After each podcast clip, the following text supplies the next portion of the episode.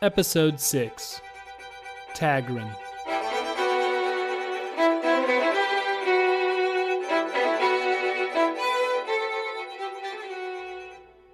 Taguren had no time to worry about the words that Ahi yelled as the creature was closing in. He was already splitting his focus, trying to keep Carrot invisible while readying his next spell. And so, when the running corpse was within reach, he blinked. And where once he stood in front of the standing coffin, the human revenant ran through. It was now an empty space of nothing but a thin, shimmery vapor cloud, for Taguren had misty stepped away.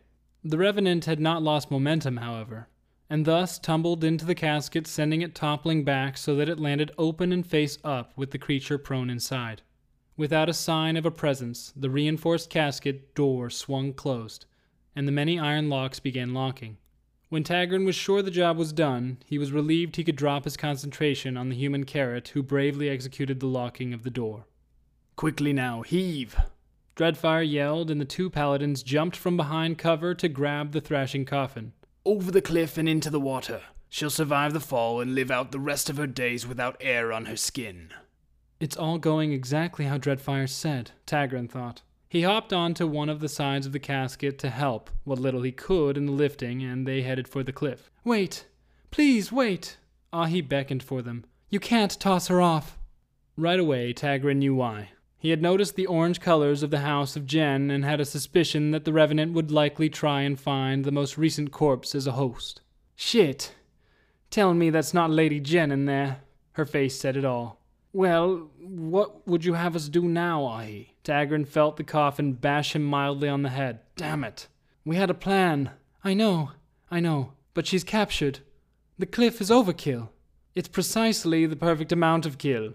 Dreddfire had accounted for this. Dreddfire spoke up to assist in Taguren's plea. That's right. Judging from our battle with the Revenant, it has the power in its strikes to bust steel.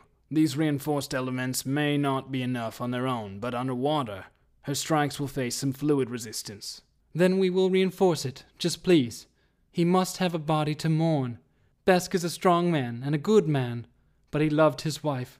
He loved her more than I have seen anyone love another. Taguren could feel a glint of jealousy creep within him as he saw the way she spoke about the Archduke. Right, so suppose we re reinforce. Then what? We bury her back in her crypt. The Jen family has their own land in the graveyard, so the sounds of a revenant tossing in the grave won't bother the common folk. Just please. It's only until the revenant runs its course, then the body will be set to rest again. Her remains can't be cast and lost into the ocean.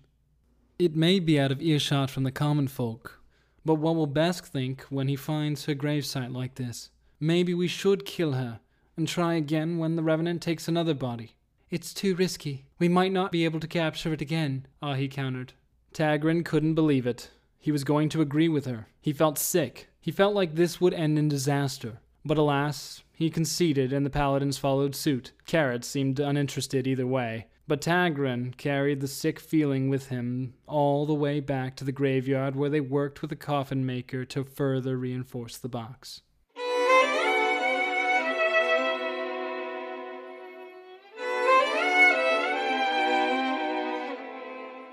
The Revenant will be for a year, or until its vengeance is quenched. Taguren started slowly grasping at the straws of thought that he tried to organize. Until its vengeance is quenched.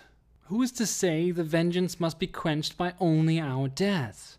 What if we could correct the wrong it felt it was violated with? What do you mean? We can't go back in time. Dreddfire was trying to help Taguren arrive at his point. What if we fulfill what he asked of us? What if we found his wife? She's likely dead, Taguren. Dreddfire finished digging and tossed the shovel to the side before climbing out of the grave. Taguren offered a hand to Dread to help him out of the hole.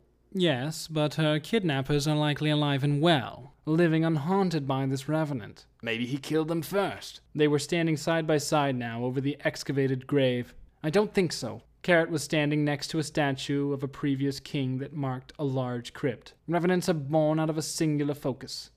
That is likely why it did not attack until the three of you were together. The goal was never to pick you off, but to kill you all. To kill those who wronged him in life. She's ready. Ahi called to Dread to help Ronus carry the now even heavier casket down to the hole. Taguren helped guide them to find their mark, not relieving them of any of the poundage. maybe we can redirect the blame back where it belongs. Back to the strange goblins, as he called them. Maybe we should shut the fuck up and figure out what we're going to tell Besk. Ronus had a way of striking at the heart of a conversation's purpose. The rest of them thought on his words in relative silence, and together, under the cool shift of the setting sun, they buried the shaking coffin.